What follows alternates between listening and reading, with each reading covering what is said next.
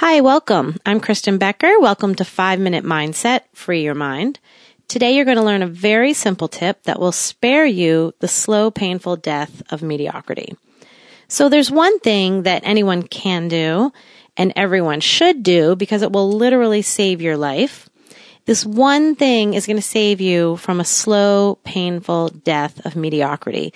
It will save you from sitting on your deathbed, however long down the road into the future that might be, reflecting on your life and saying to yourself, well, shit, I blew it.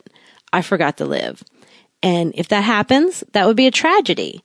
But it's a tragedy that happens to far more people than it doesn't happen to. And this is a fact. Bronnie Ware is a hospice nurse, and she chronicled the most frequently heard regrets of the dying in her book by the same name, Regrets of the Dying. And the number one regret, regret of the dying is, I wish I would have had the courage to live a life true to myself and not what others wanted.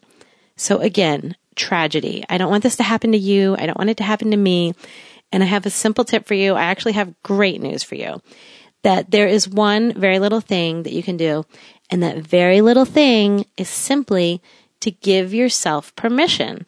Give yourself permission to live exactly how you want to live, to feel how you want to feel, to do what you want to do, to love who you want to love, to do all of the things. This is your life to live. Emphasis on the word live. So why not? I literally have this written on my bathroom mirror to remind myself every day, first thing, because I want to save myself from giving control of my life to the opinions of others.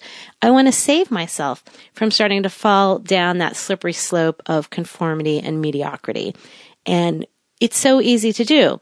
So you have to remind and give yourself permission every day. It's easy to forget. It's easy to just get back in the habit of doing what everybody else is doing because all of society is going to try to railroad you to not do it. You start jumping off that train that everyone else is running to catch and watch how fast the well-meaning friends and family come out of the woodwork and try to usher you back onto the mediocrity express. But you don't want to get on that train, you see, because you are remarkable. You are you and you are irreplaceable. You have your own ideas, your own hopes, your own dreams, and so much fresh air to breathe into this world and into your life. But sadly, a lot of people put that aside and begin the slow, painful death of not really living.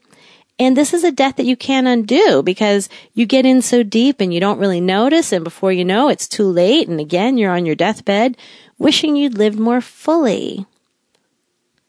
But I'm not trying to scare you. I'm just trying to make you aware so you don't accidentally do that. and no worries. You can change this at any moment. And again, it's just as simple as giving yourself permission.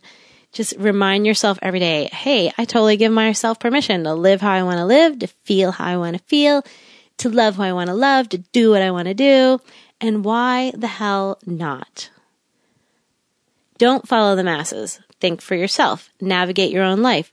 Be the captain of your own soul. That's what you were put here to do, and you're perfectly capable of doing it. In fact, my little litmus test is that the more people who don't like an idea, the better I assume my idea probably is. and just have fun with it.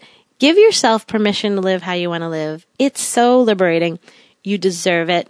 And really consider the options and tell me that this isn't the most logical one.